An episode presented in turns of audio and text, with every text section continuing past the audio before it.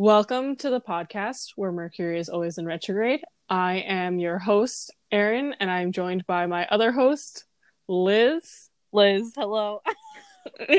It's saying me. Your own name. Off to a great start. My name is Liz. Welcome back. Welcome back. Thank you so much for joining us. And today we have another special guest. We've got Anne here. Hi, my girlfriend. Stop laughing at me, or I swear to God, I will cry on this podcast. We're literally not. I was not sure whether or not I should say my own name. That's why I'm laughing. I wish we had a format, but honestly, I can't commit to anything, so I'm sorry. It creates an unpleasant experience for all. That's so funny. But welcome to our podcast. Thank you so much for joining us. We're living in a post-Animal Crossing world. How's everyone doing? What do you mean post-Animal Crossing? Like, Animal Crossing came out, and we're living in a world post-Animal Crossing release. Exactly. There was AD, after... Yes! The death of not having Animal Crossing. I don't know. That didn't make sense, please. It was like BC before Crossing, AD after downloading Animal Crossing. After downloading the update that won't let you duplicate crowns. Literally. You could still tarantula hunt, though. I heard that they were going to get rid of that, but I don't think they are. That would be unwise. At Nintendo, unwise. Just in case you're listening, that would be an unwise decision. Also, in case you're listening, we love sponsor. We do love. Looking for a sponsor. There's a lot of competition out there trying to get us. Yeah. Anyway, only had 2 episodes about Animal Crossing, but whatever. We honestly could have had another Animal Crossing episode, so y'all should be thankful. Because if y'all think Liz and I are doing anything other than playing Animal Crossing in every waking moment. Literally waking up every morning. Actually, every afternoon, literally.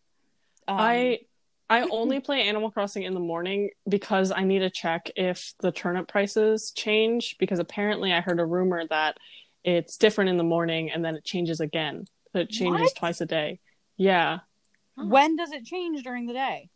In the afternoon, at noon, 12 p.m. Huh. Fascinating. I checked my turnip prices today, and they were ass. Yeah. I mean, it's Monday, so it'll be fine. It'll all work out. But anyway, that's enough Animal Crossing talk. Right now, I guess. This week's topic, which brings Anne to our wonderful podcast, is movie musicals. Yep. And this is in the vein of, I guess, I had asked about clarification because I was like, are we talking about, like, I need you to be very specific about, like, what you mean about this. And Liz was like, there's nothing to be specific about. It's just movie musicals. Right, like, I don't know what else there is to say about it. It's a movie, but it's also a musical. Like, is it a movie that has a musical format specifically? Is it a musical that then gets turned into a movie? There's a lot of shit out there, Liz. There is a lot of shit out there. All right. Well, let's see if you interpreted it correctly, because I feel like there is a way to interpret it, but I don't know how to put that into words. Great, so this is a test. All right. To say? Yeah, I'm gonna be kicking off today's topic of movie musicals, and today I have brought a wonderful selection for you all. I brought in more than one. No. Oh. I only have one prepared. No, I also only have one prepared. I have brought to you the wonderful world of Cats. Oh no! Great! No! Why are you saying no? Why? What's wrong with Cats? Nothing in Cats is great. No. Let's flush this out, Liz. Specifically the movie. I'm just I'm just thinking about the trailer because I haven't seen it. You haven't seen it? No, I haven't seen it. Okay, so then you have no right to sit there going.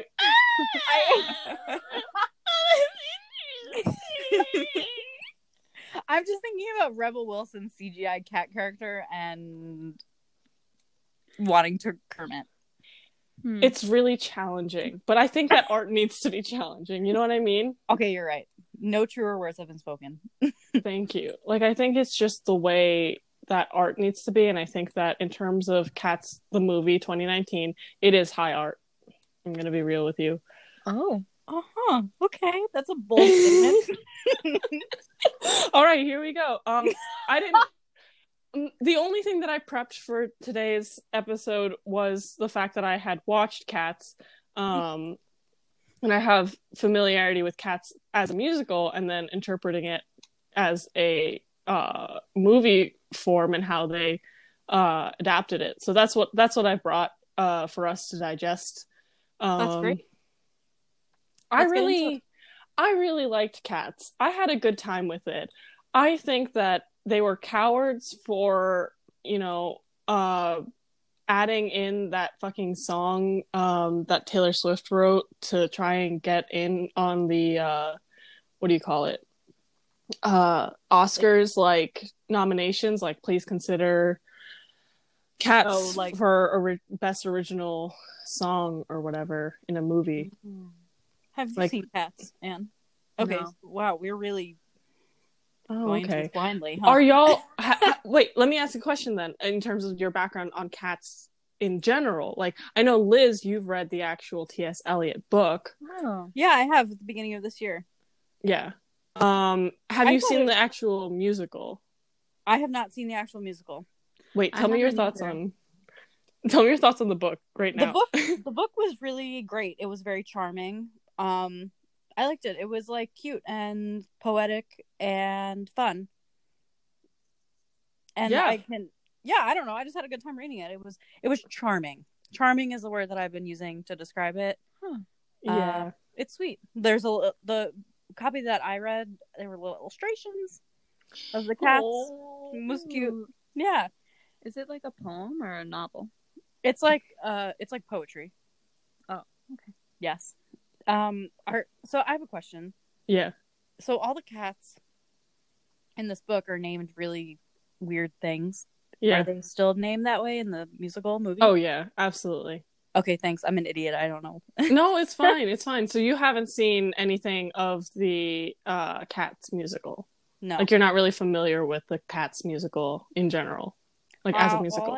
All I know is that they're dressed up as cats. Okay. And I think I have a vague understanding of the plot.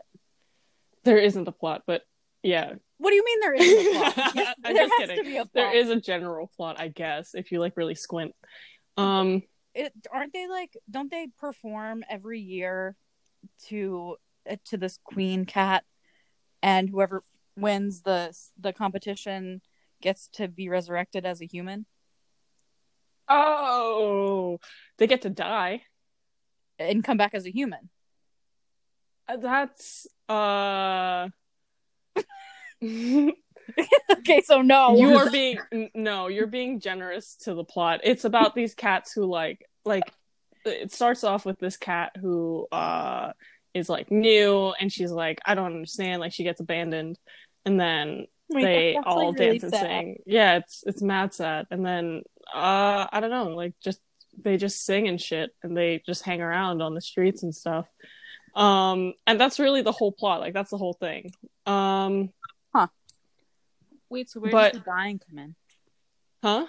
Where does the dying come in? So they have this grand competition where, to Liz's point, yes, they do perform to Judi Dench's character and say, wow. Let's who's the best and who's going to be chosen to go to the other side, and then they're all eyeballs shot open.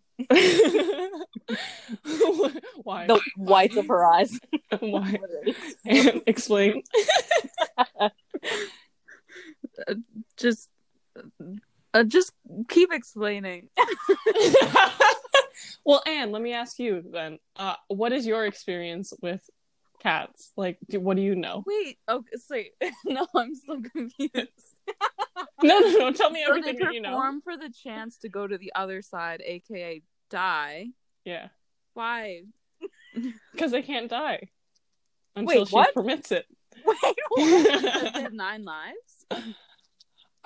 If you think there's an explanation for any of this shit, you guys are giving it so much credit. I don't understand.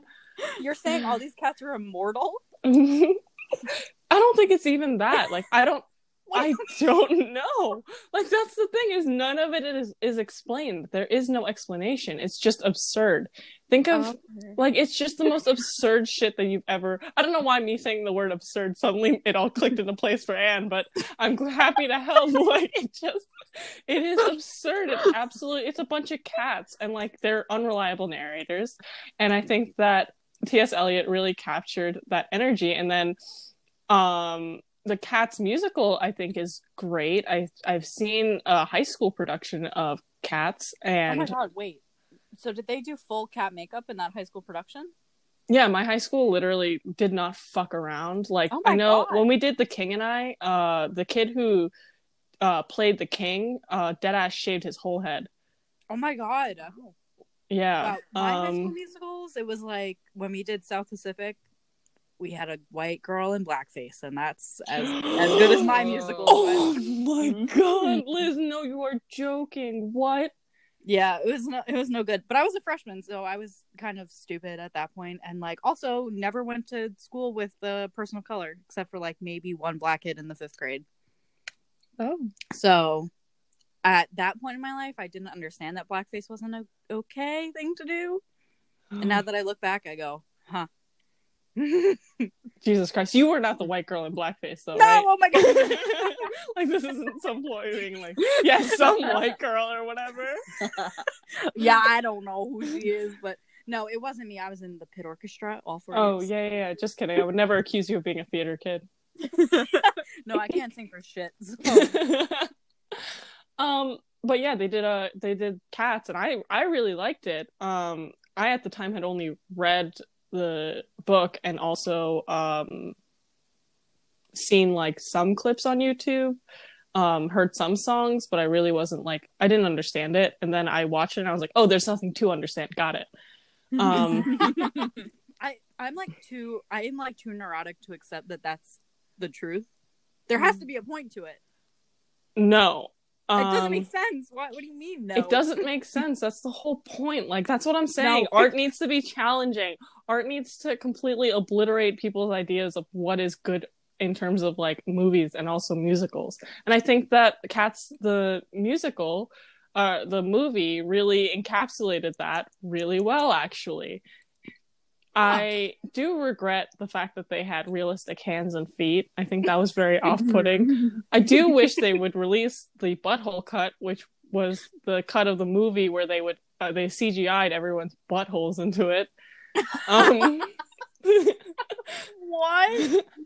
They CGI'd buttholes into it, and then last minute they were like, "This is not a good idea," so they had to hire another. FX artists to try and rectify the situation and unbutthole the situation, and I think that they should release the butthole cut. I'm gonna start a petition, change.org, release the butthole cut of Cats the musical. Thank you, Liz, for supporting of course this brave endeavor. Whatever you want, I'm here to back you up. I think that I have fond memories of Cats because of I saw it in high school and I thought it was really fun and nice, and I was really impressed by the production that the high school had my high school had put together. And then also just I watched the movie. I went back down to South Jersey to see this movie with my friends, so I took a fucking Greyhound bus. And I literally hauled ass just to watch one movie. We had dim sum beforehand. And I literally was just not prepared at all in any capacity. And of course, it's New Jersey, so something hellish had to happen. And some child was just screaming while they're singing the titular song, Moonlight, or Memories. And she's going off, going memories, and then the key changes, and you're like, oh shit, things are happening. And then this kid is literally yelling, and the mom's going look at the phone, and everyone's shh, get your kid out of here. And I'm all alone in the moonlight. wild. We yelled in the parking lot for half an hour about the movie and then like went home. I literally just caught the Greyhound back home. Oh my god. That's so funny. Wow. It's chaotic. It's absurd. It makes no sense.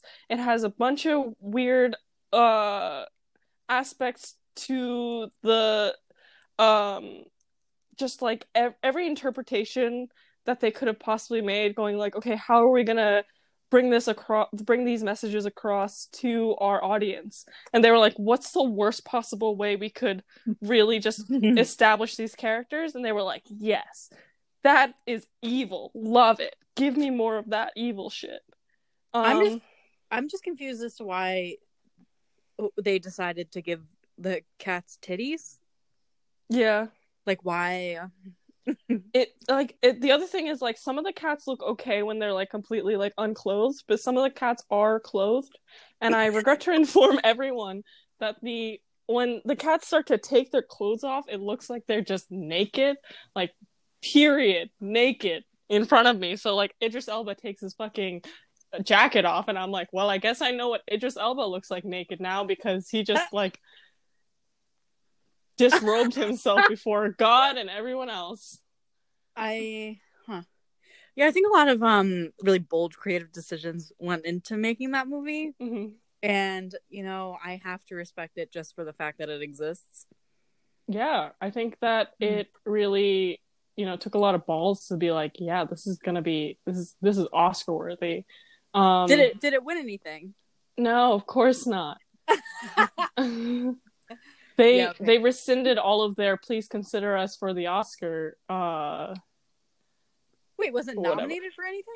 No. So, before the Oscar nominations actually happen, a lot of the movies will actually campaign to like say, "Please consider us for these Oscars," you know, for these rewards. So you know, your typical Joker was petitioning for like asking for consideration for Best Picture, and I think a bunch of other movies at the time, I can't think of any others, were asking for consideration for Best Picture, and you know, whatever else they were looking for. Cats was looking for Best Picture and also Best Original Song, and I don't know any others, but they had very quickly changed their fucking tune as soon as they realized just the sins that they had committed. Oh my god. Like, they became a laughingstock, which, like, I guess, but I think that they should have, you know... I mean, I feel like the movie was a laughingstock the second the trailer came out. Oh, I remember the trailer came out and people, like, tweaking out over it, being like, what the fuck are we looking at? It was definitely unsettling in a lot of ways. Oh yeah, I had nightmares. I have a question. Yeah. Did Andrew Lloyd Webber write this music? I think so. I also think so, but I can't be 100% certain. I need a fact check on that, because I'm doing it real quick. Hang on. Oh dang. I have a question. Yeah.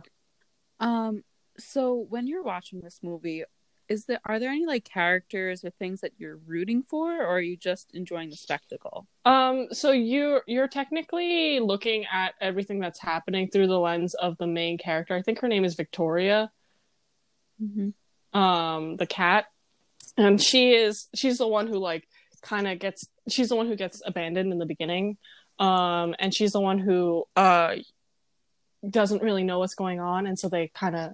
There are other characters that like help her through, and she gets introduced to all the other characters and like their existing social system. She's kind of the one that you're rooting for, but then it ends up being the cat who actually sings memories that you know is going to be the one to go to the other side. Just because, like, she was the most outcast of the other cats, and you feel bad for her. So those are the two, and there is Miss McCavity, who is the I guess antagonist cat. He's an evil magical cat. Who's Skimbleshanks? Skimbleshanks is an old cat who used to be a theater cat, I believe. And then he is just very old. It's very sad. I love him. And he's played by Ian McGregor in... Oh, that's not right. That's not right. Ian McKellen? Ian McKellen. I was thinking... I've been watching too many Star Wars TikToks. But he's also, I mean, like, you root for all the cats. Like, they all have their own reasons for, like, wanting to get to the other side, and, like, they're all strays. That's the other thing. Like, they're not family cats. Oh my god. I just so I googled Ian McKellen just to look at him, and then I clicked on cats 2019, and it's literally rated 2.7 out of 10 on IMDb. Shit, it's 20% on Rotten Tomatoes. That's not the lowest I've seen. I'm very surprised that it's not lower. Right? That's so funny. Huh. Also, it is Andrew Lloyd Webber. Oh, okay. I mean, it makes sense. It does make sense. Ridiculous. I love him. I literally love him. Love him so much. He is wild. But yeah, I think that cats is just great, and I really enjoy it, and I actually think that it's worth it to watch it. I just think it's like, it's not serious. You don't have to, like, be engaged. Like, you can do something else while you watch it. Just, like, have a good time. It's not that deep. I don't think it needs to be this, like, high hooty tooty, like, fucking art form. Like, it's just, it's the people's kind of movie, you know? We don't get a lot of musicals that are actually, like, good and fun. Well, we talk about newsies. That's good and fun. What are we gonna say? It sounds like I forget what I was gonna say, but it's not supposed to be, like, the book isn't supposed to be serious. It's charming. The musical, when it first came out, it's like, oh, look at these cool dance moves and this awesome makeup and people having fun names. And then, like, the movie is just as outlandish and it's like, let's see what we can do with CGI and, like, make it weird and have a bunch of actors in it that everyone knows. Like, I think it's just supposed to be fun. Yeah, I think it's very on brand for cats to have a movie adaptation that is absolutely, like, cursed to every degree and, like, reaches into your subconscious and just, like, like, the image they added the scene in the last part where, like, Judi Dench is literally staring at the camera, breaking the fourth wall, going like, this is how you talk to cats, this is how you approach cats, this is how you treat cats. And it honestly, like, I think about it pretty often, and it haunts my nightmares and my dreams both at the same time. And I cannot watch a movie with Judi Dench in it ever again. Like, I rewatched Pride and Prejudice, and I forgot Judi Dench was in it, and I was like, I watched her dressed as a giant fat cat. Yeah. How can I have any semblance of, like, understanding what she's doing? Like, I can't. I don't know. I'm never gonna get that back. So I don't know. I just think it's, like, very much fitting that Cats gets a fucked up, nightmare fuel inducing movie adaptation. Like, I just think it fits. And I think that's not an appreciated aspect of the critiques that the film gets. So funny. Huh. Okay. Well, I'm having a hard time being like, there's no plot and this is outlandish, but who cares because it's Cats. But you know what? If you like cats, then I'm so happy for you. Thank you for being tolerant. You're a great ally. Thank you, Cats ally. That's who I am. Thanks. I wouldn't do it myself, but, you know, I support you. Love is love. You know, I get it. Anyway, I'm done talking about cats. QC. QC, shut the fuck up. I'm done with you. I hate you. Bisexual, gay, trans, queer, cats. All right. Anyway, Anne, why don't you kind of disperse this madness? What did you bring for us? I brought Newsies. As I've only seen the 1992 movie. I haven't seen anything, so I just saw it for the first time yesterday. Well, it's about this newspaper strike for like boy delivery people that happened in 1899, and Disney was like, let's make a movie about it. And did the musical come first and then Disney made the movie? No, the movie came first. The movie came first. Oh, and then really? It got adapted for Broadway. What? Yeah. Oh, wait, I didn't know that. Really? Yes, the Broadway. We're learning a lot today. We're learning just so much. Yeah, it came out in 1992. It flopped. No one liked it. Then it came out on VHS and DVD, and people were like, "Oh, this is kind of interesting." And then, I guess, like 10 years later, 11 years later, it was on Broadway because it played. It was on the summer after I graduated from high school, so it's 2013. Wait, really? Yeah. Wait. So, question. So Newsies, the movie, the one that had originally come out, yes. Was that one in a musical format? Yes. What? Okay, see, that was why I was asking. Liz literally laughed at me for asking whether that was valid or not, and I probably was misunderstanding your question, to be honest with you. I feel like any adaptation of a movie, like any adaptation of a musical into like a movie form is its own genre. Like it's kind of weird. Like it's not to see a musical not on a stage, but instead. Right. Well, I feel like sometimes musicals made into movies allows for a more not immersive experience, but allows for a lot more. But then you also have to like suspend your disbelief. You're like, why is that? I feel like you're more like, why is everyone singing? Why does everyone know this dance? No, when it's a movie, I disagree. I feel like when I see something, like when I see a musical, I have to suspend my disbelief there because a lot of the times things that are happening aren't actually happening. You know what I mean? Like, because they're just like people playing pretend on a stage. Meanwhile, with a movie, I'm like, oh. They really be doing that thing. Does that make sense? I feel like I'm not making any sense. Yeah, no. I think it's just like a difference in medium and like how much you can really get immersed into the situation, which obviously will differ from person to person. But I mean, I personally had no idea that Newsies wasn't a musical first. I had no idea either. Did the musical have better success as a musical than it did as the movie? Okay, that's probably why. Yeah. Yeah, it was nominated for 8 Tony Awards. Oh. Oh, look who's on the Wikipedia page. Wow.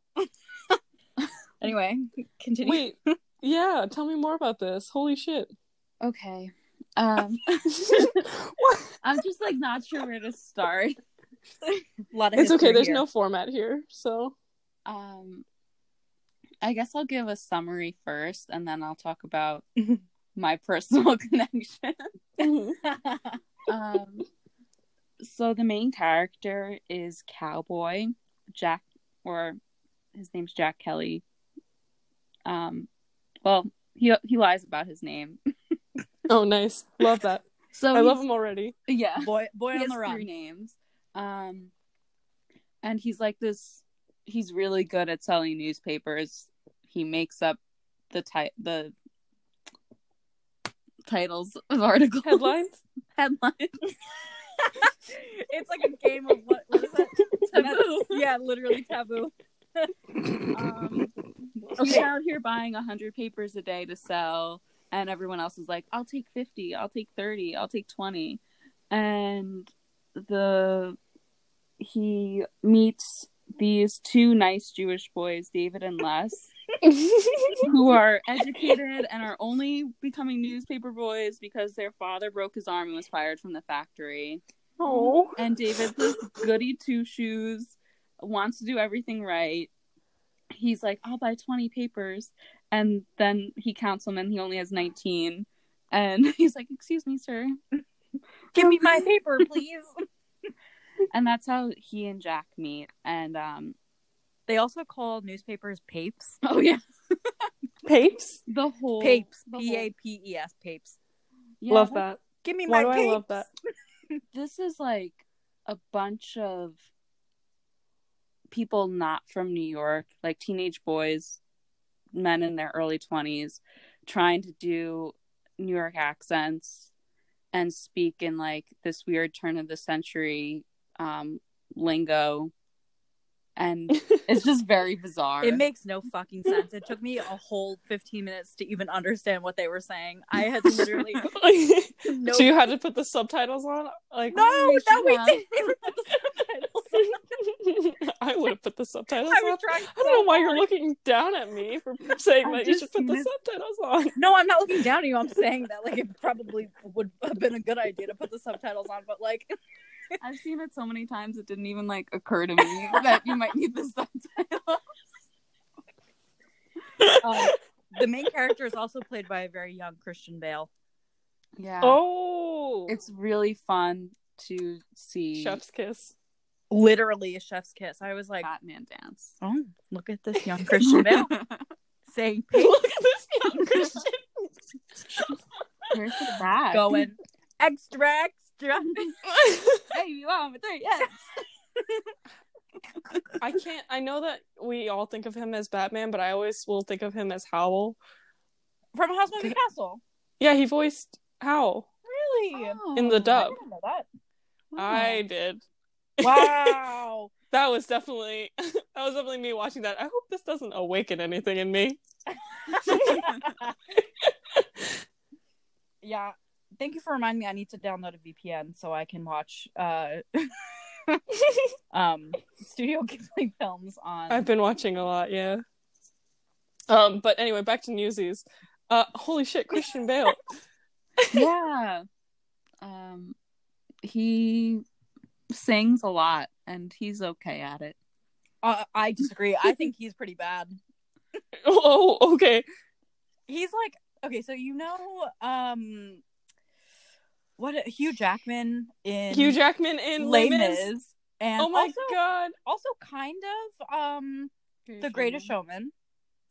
I didn't watch Greatest Showman. You haven't seen Greatest Showman? Nope.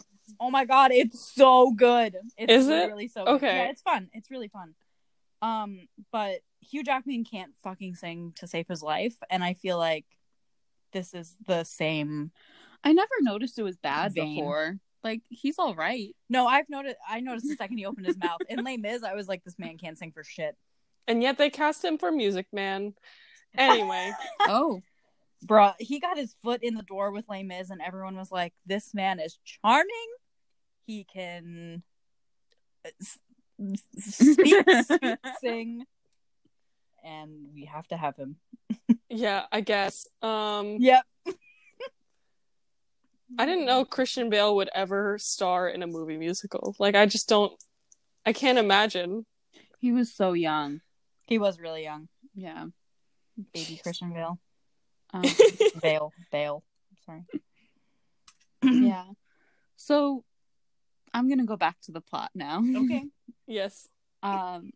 So, Jack and David meet, and Jack is like, oh, your little brother Les is adorable. I'm gonna take you under my wing so I can use you guys to sell more papers. Oh. And then they have this like fun, crazy day running from the police officers and seeing a vaudeville show, and they have dinner together. So do they got friends. A job or not? I don't understand. Like they did their job, and then they do. They make they sell newspapers, and it works. Les is adorable. He doesn't have a single thought in his head, though. They have him, like, pretend to be sick and, like, be like, buy my last paper, pape. Will you buy my last pape? But then their day gets disrupted by this random police officer chasing them because Jack is a fugitive, basically.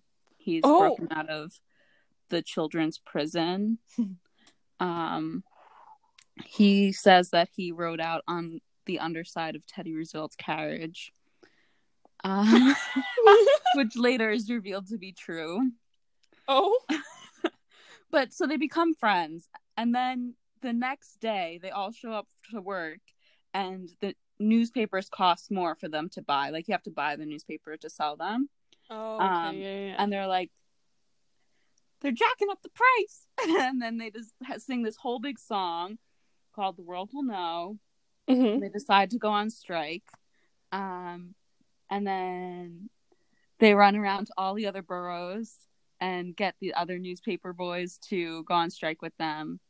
And they hell yeah. Yeah. It's like, yeah, we're going to get together and the proletariat will rise against the bourgeoisie. Exactly.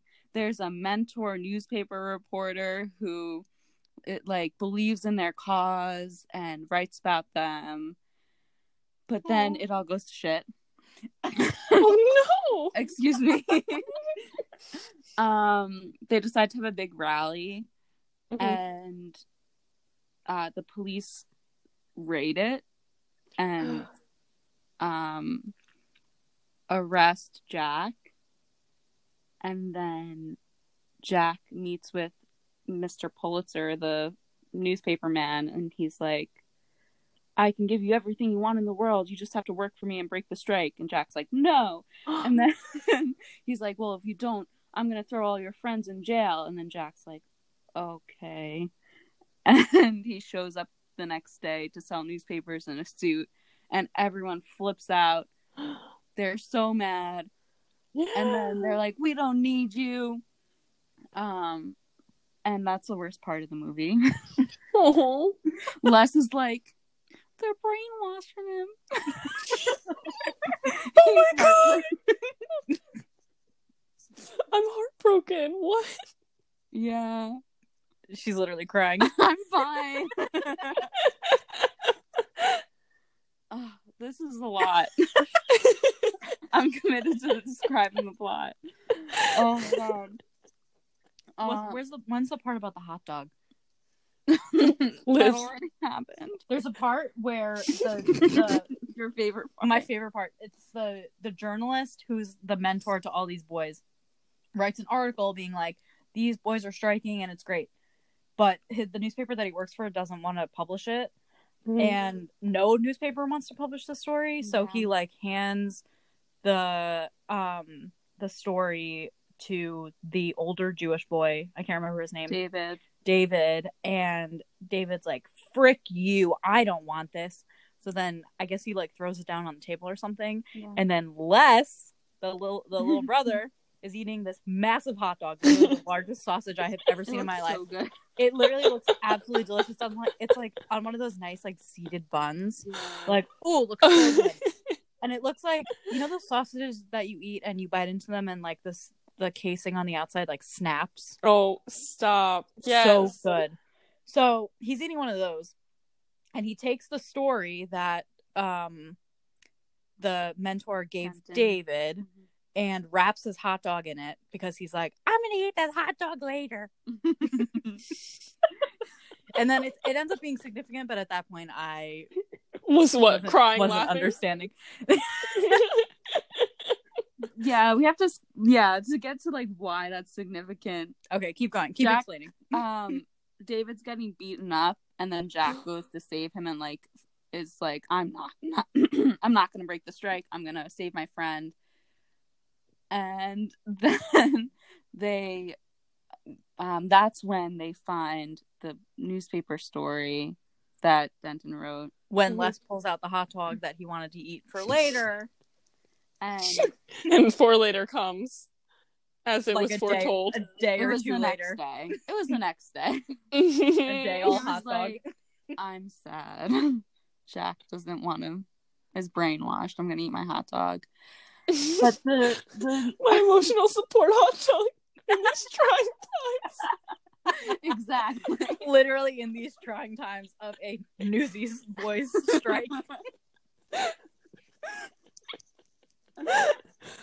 The article is like, all the other child like laborers in New York City should take the lead from the newsboys, and like the city runs on child labor. Mm-hmm.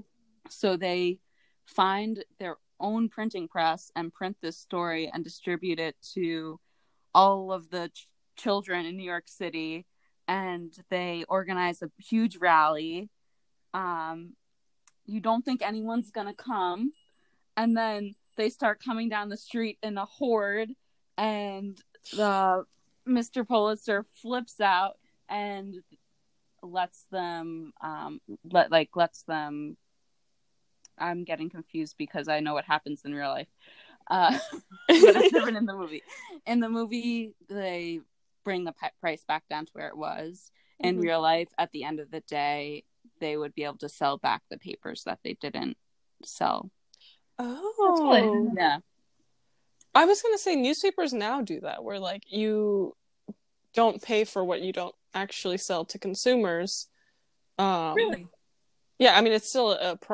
like when you buy a newspaper from a venue, that venue doesn't make money off of the newspaper, really. Like, it's really just like they're not making much profit.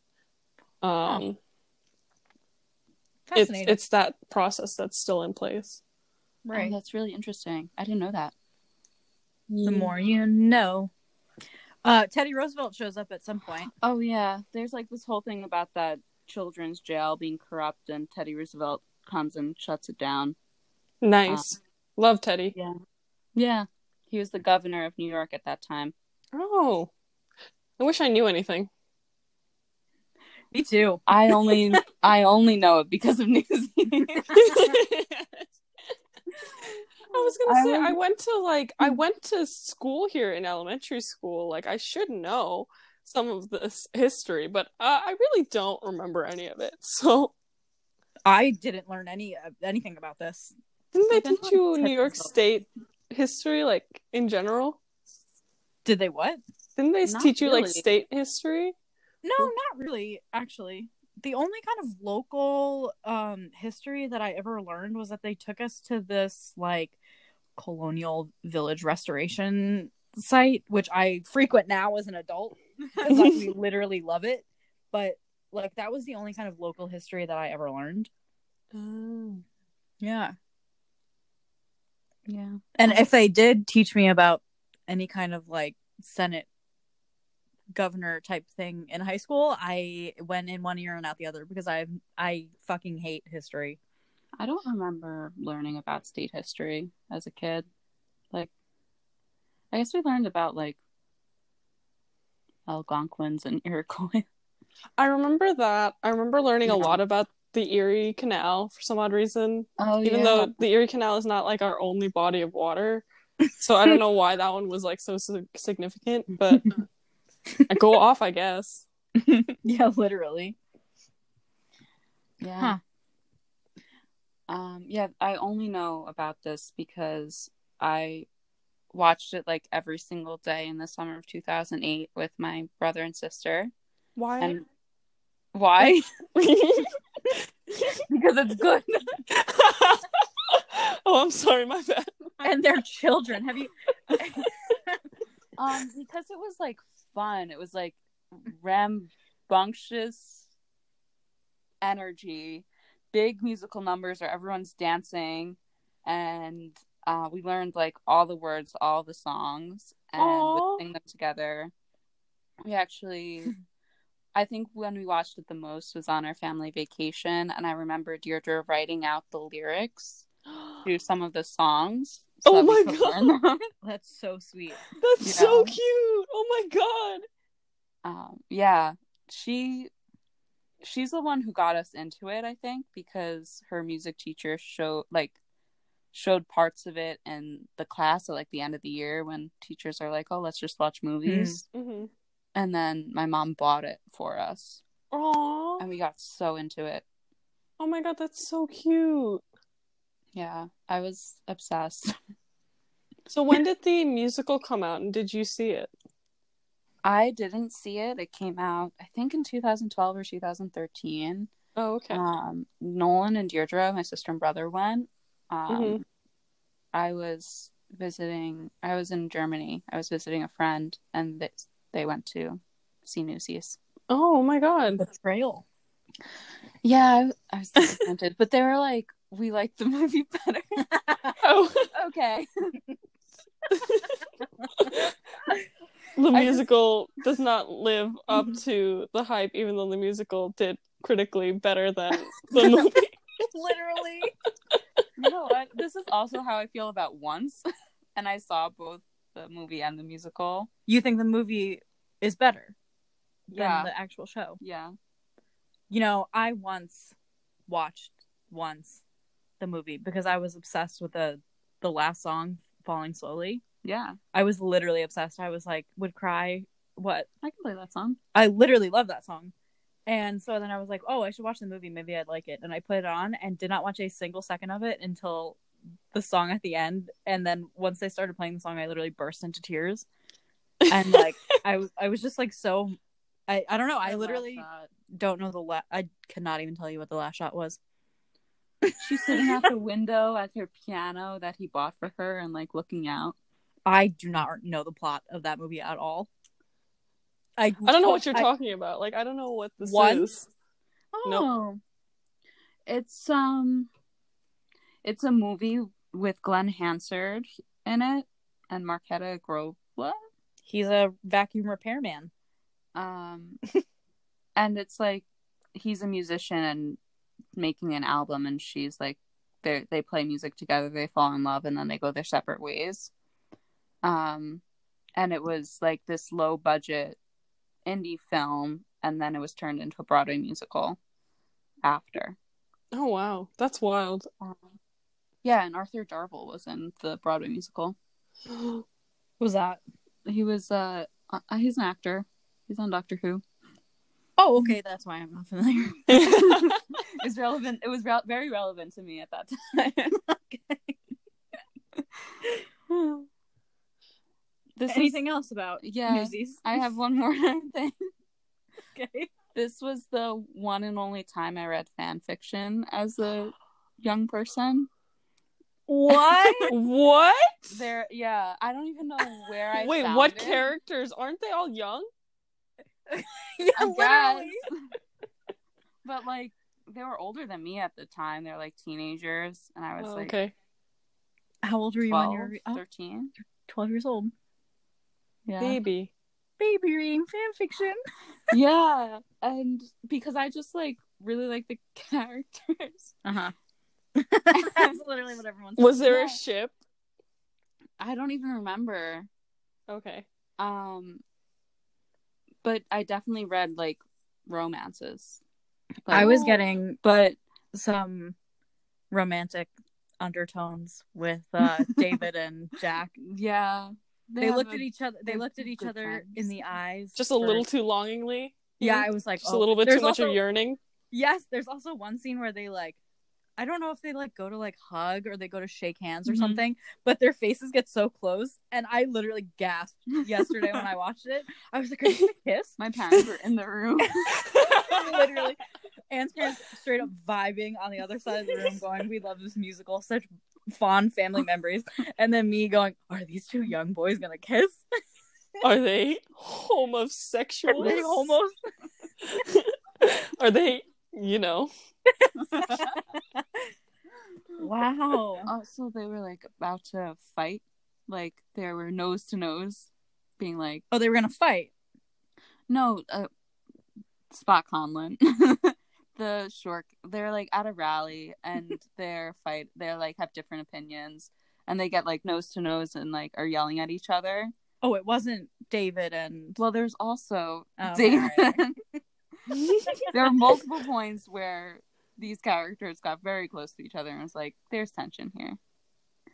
But that's not. I can work with that. That's not what she was about. I was unaware that gay people existed at that time. This is so funny. funny because I remember growing up and literally being in elementary school and like two men would appear next to each other and literally my entire class would be like homos, homosexuals. That's because you went to public school, Erin. I went to public school too. In Queens. Yeah. Were you in public school at that point? Yeah. Oh, okay. All right. Never mind. Weren't you in public school too? Me?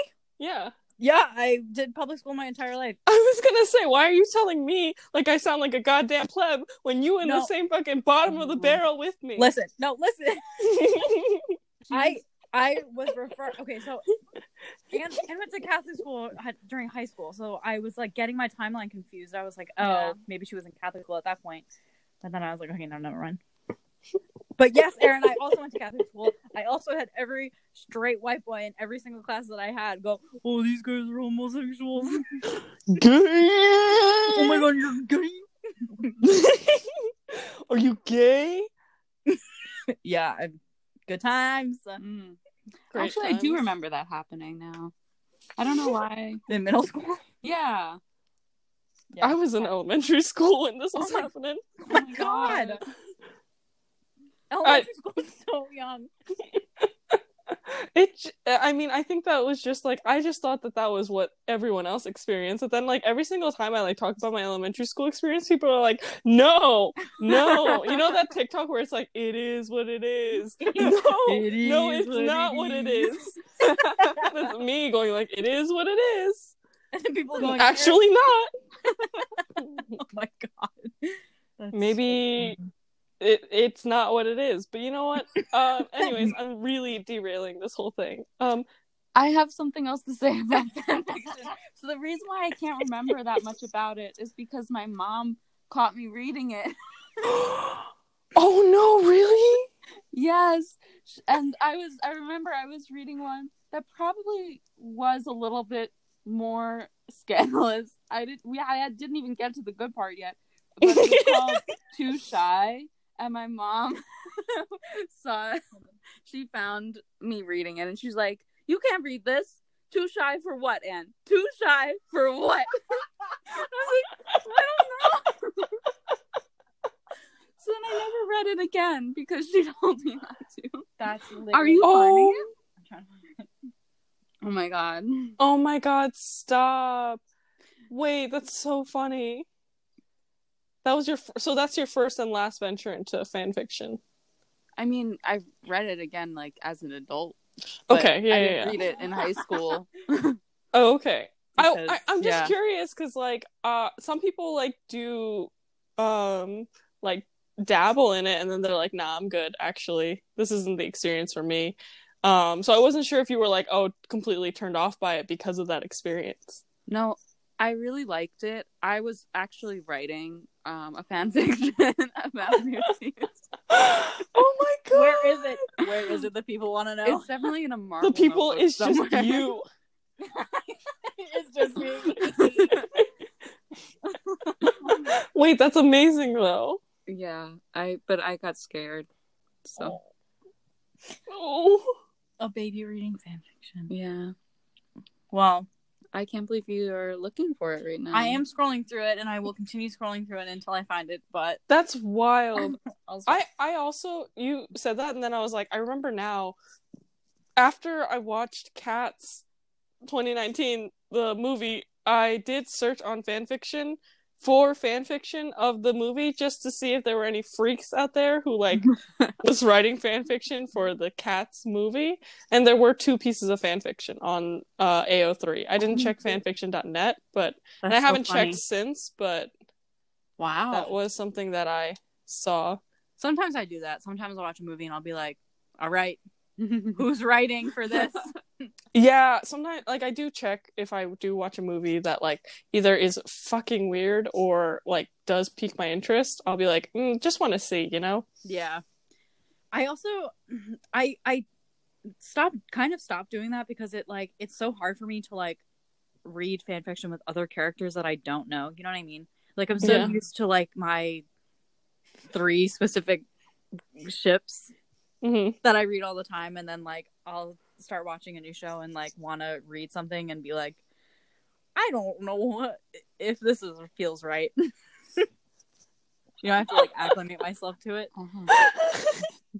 You have to start with like the domestic friendship ones, the ones where there's not like a lot of high stakes, so you can kind of just like ease yourself into the freaky shit. Right, work my way up. Like I really like Grace and Frankie. Like Grace and Frankie is one of my favorite shows. And it's so obvious that like Grace and Frankie are supposed to be together, but on the show they're not, whatever. So I was like, oh, I'll read some fan fiction. And I immediately jumped into like the explicit shit, and I had to like double back. I had to be like, no. You gotta warm yourself up. You gotta go from that like no rating applied to the T rating up to the G rating, like fluff pieces. Yeah. To like sharing a bed trope kind of thing. Yeah. But well, thanks for talking about Newsies. You're welcome. It was really fun. I'm glad. I'm glad I got to share that with you guys. Wait, I do have a question. So you had said like, oh, I'm mixing up the history of the like actually what happened when that strike happened versus the movie ending. So did you remember that specifically because you like looked it up or something, or like did you remember it because of your association with Newsies? I just reread it on the Wikipedia page before we started, but I did watch all of the bonus features, which included like the historical context. So I did know it originally, I had just forgotten. So she's done her research on the bonus features of the DVD. Making taking notes. That is one thing I like about DVDs that you know you don't get when you stream a movie, which is all the bonus content. Right. Yeah, that was so fun. That was a lot of fun. We were just talking yesterday because we were watching the coming attractions on the movies DVD, and Cinderella 2 was coming straight to DVD and VHS, or no, it was just DVD, it wasn't VHS at that point. Right. But this is the animated Cinderella 2, right? Yeah, Cinderella 2, like, oh look, Cinderella's a princess now, this is her life. And I was like, oh yeah, I liked that movie when I was younger. And Andrew was like, yeah, they had a lot of fun games on the bonus feature menu. And I was like, yeah, remember when they had games on those DVDs? They were so good. I remember those. Fun. I'd play the Shrek ones.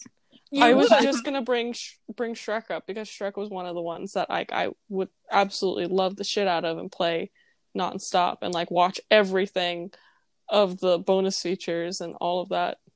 They had like the music videos. I didn't have the DVD, I only had the VHS. So I was missing out. My uncle was an expert at pirating all the movies and music that I ever could want and desire. So he used his computer science degree for a real good purpose. Wow, you really had the hookup.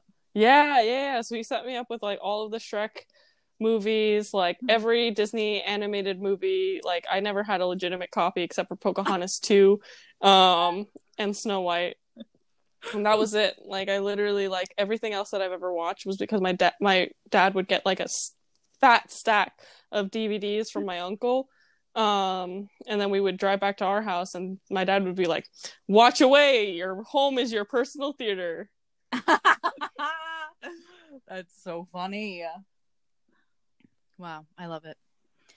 Okay, so my turn. Yeah, that's here. Yes, ma'am. Great. So I don't think anyone here will be surprised to know that today I will be talking about Once Upon a Mattress. So, Once Upon a Mattress was a staple in my lifetime. It still is a staple in my lifetime, but before I get into it, I guess I'll go over the plot so everyone knows what it's about. It's pretty much just Princess and the Pea.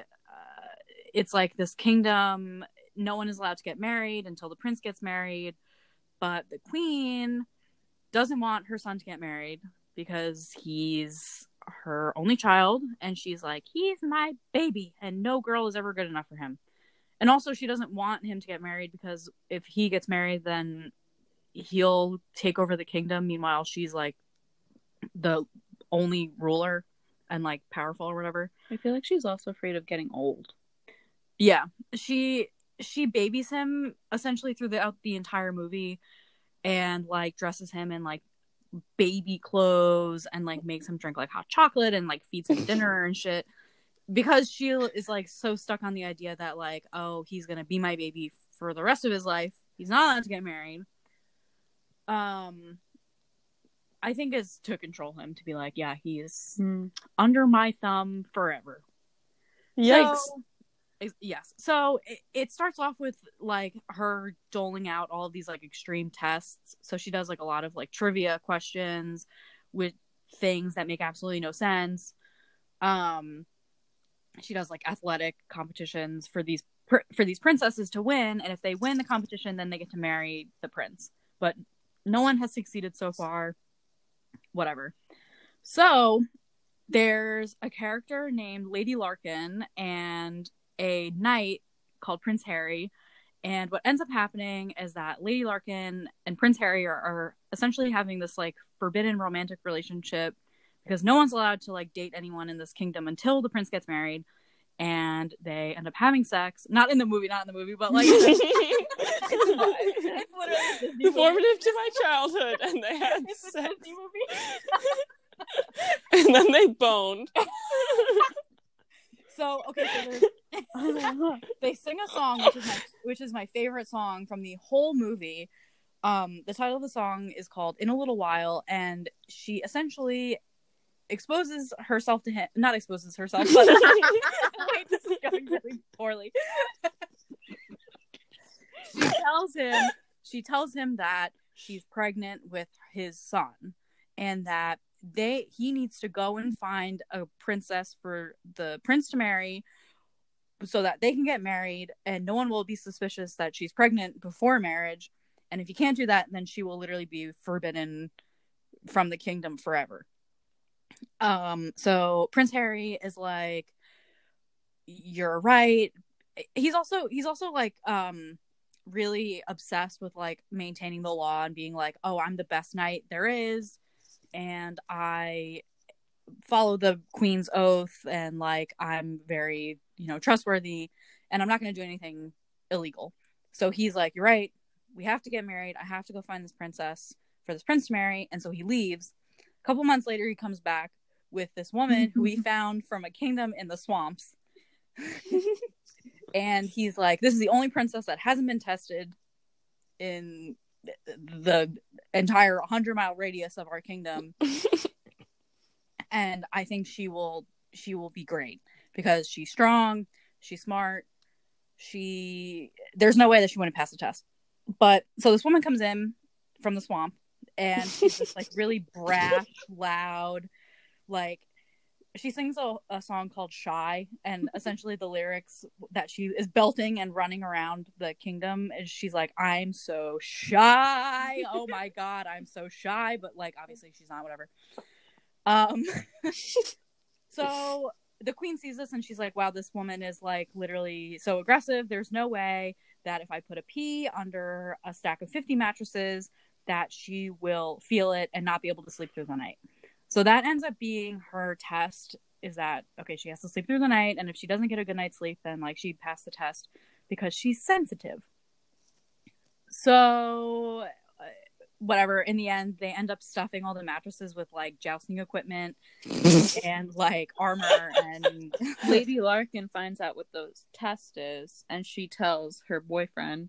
Right, and then at that point, Prince Harry's like, well, do I defy the queen, or do I uphold the law? And then he's like, you know what, fuck it, my girlfriend's more important, I'm gonna defy the queen, and stuffs mattresses full of all this sharp equipment. So Princess Winifred, the one from the swamp, doesn't sleep at all that night, even though they literally spiked a thing of tea with opioids to get her to sleep.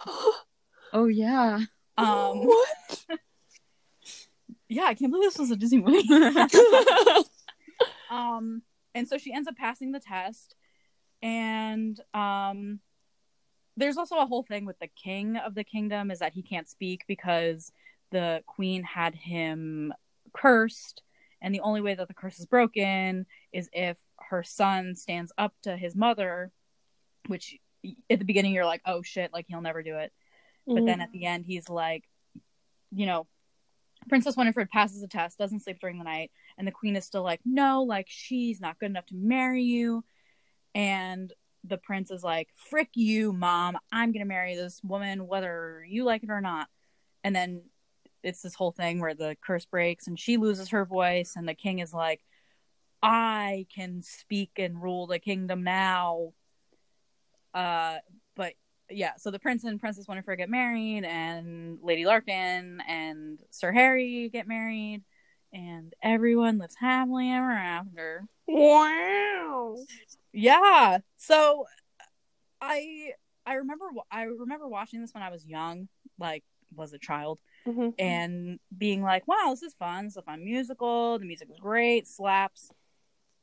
And then I revisited it for whatever reason. I was like, I need to watch Once Upon a Mattress now. Mm-hmm. When I was a senior or junior in high school, and so I like went to my local library, literally went into the children's DVD section, and was like, where the fuck is this movie at? Jesus. Checked it out, and then I think renewed it up to 4 times. Oh my god. And I would watch it every day for like months. I was literally obsessed.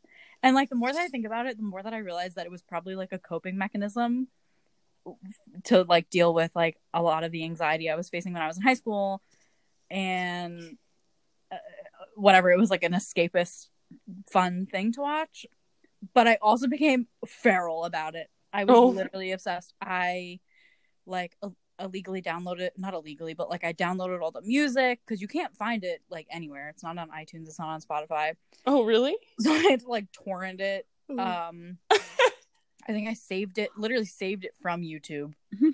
Oh my god. Onto my iPod. I wanted to play Lady Larkin in this actual musical so bad.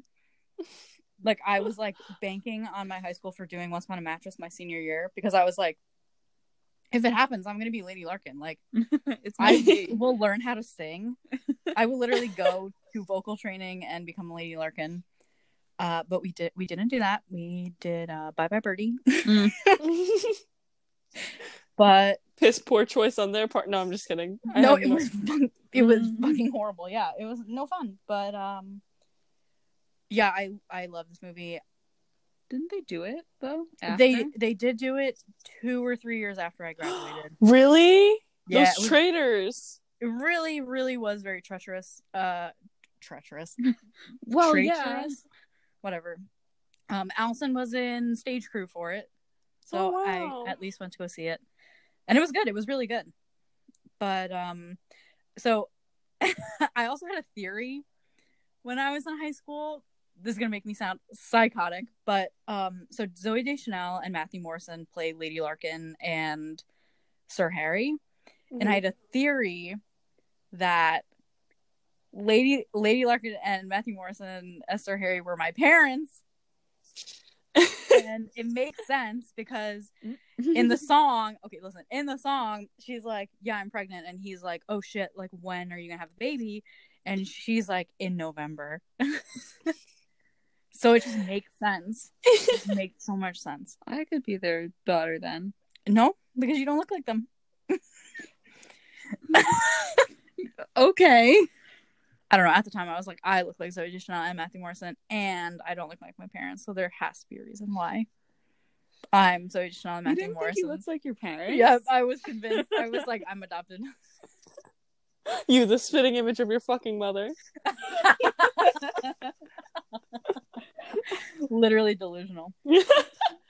That's wild. Anyway. Yeah, I remember when we first met in college, you were literally like, yeah, I'm obsessed with this thing. And I was like, uh-huh. Okay, but that could be like literally anything, because I was obsessed with everything at that point. No, I distinctly remember this being on the list of things that you were obsessed with, going like, I'm obsessed with this thing, and I went, okay. Yeah, I was really obsessed with it. Did you guys watch it together? No. No. Oh. No, we did not. I was very much like, I'm good, thanks. I did make Anne watch it. Yeah, we watched it a couple months ago. It was very entertaining. I love it. I really like the scene where they dance until they fall. Oh yeah, so they're, which is basically Midsommar. Oh my god. Oh. So there's a scene where they like hold a ball. Like the queen's like, oh, I'm gonna hold a ball because, you know, Princess Winifred is here and I gotta like pretend that I like her even though she literally hates her. No, she wants to hold the ball to tire her out. You're right. So that night they're gonna test her. I know, I'm sorry, I'm getting the plot mixed up, I'm sorry. So she's gonna be tested that night. So the queen's like, yeah, I'm gonna hold the ball and we're gonna dance this dance called the Spanish Panic. And it's this like super fun, like fast-paced, like kind of, I don't know, it's just fun. Like it's a lot of steps and it literally goes on forever and ever and it gets faster as you dance. And towards the end everyone is like passing out and like dropping down to the floor, but like Princess Winifred is still going and she's like, I can do this for hours. Then after it they have like this sequence dance. Yes. Where she's like lifting weights and chugging beer and yeah. Because so her name is Princess Winifred and then the prince whose name is Prince Dauntless is like, oh Winifred, you're just the best.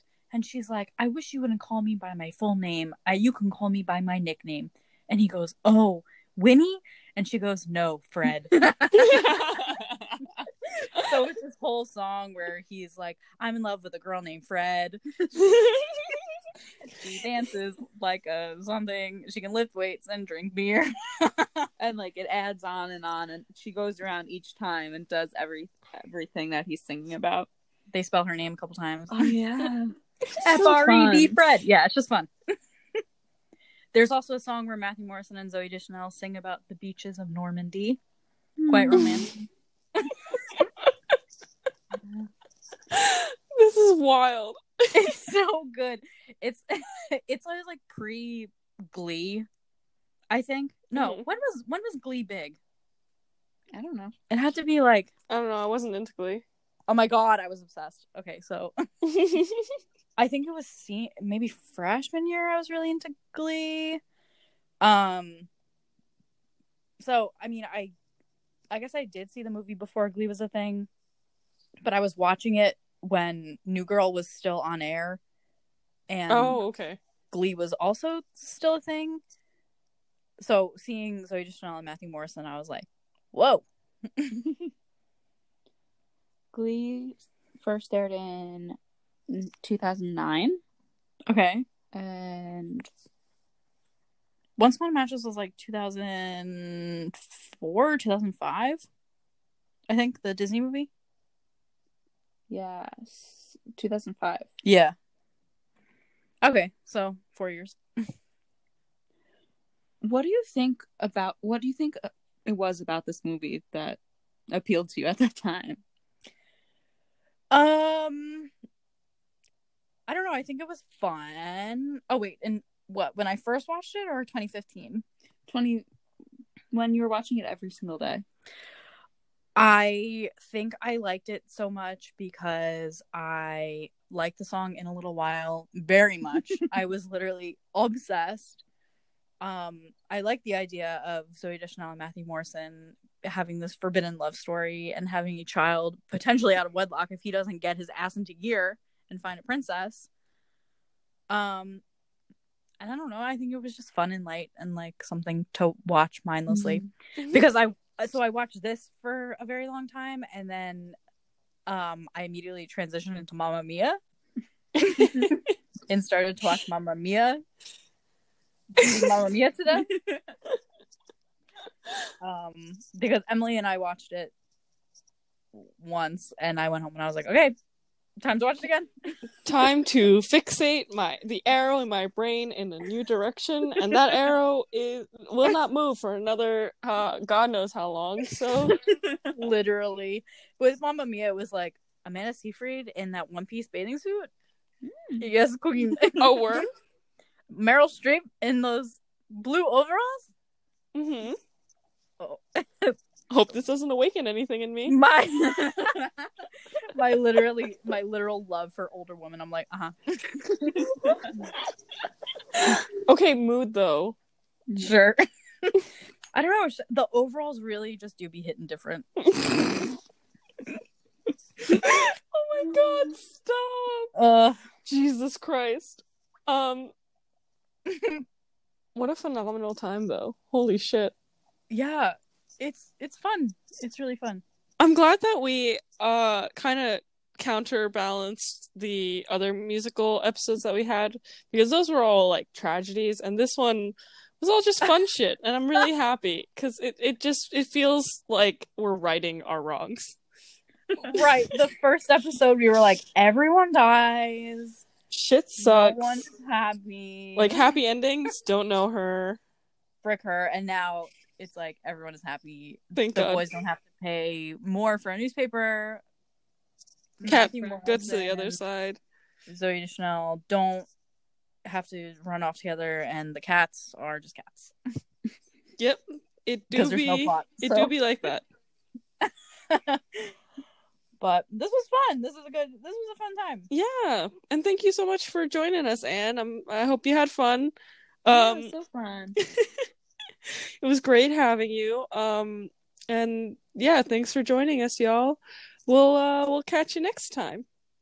Bye. Thanks for listening. Bye.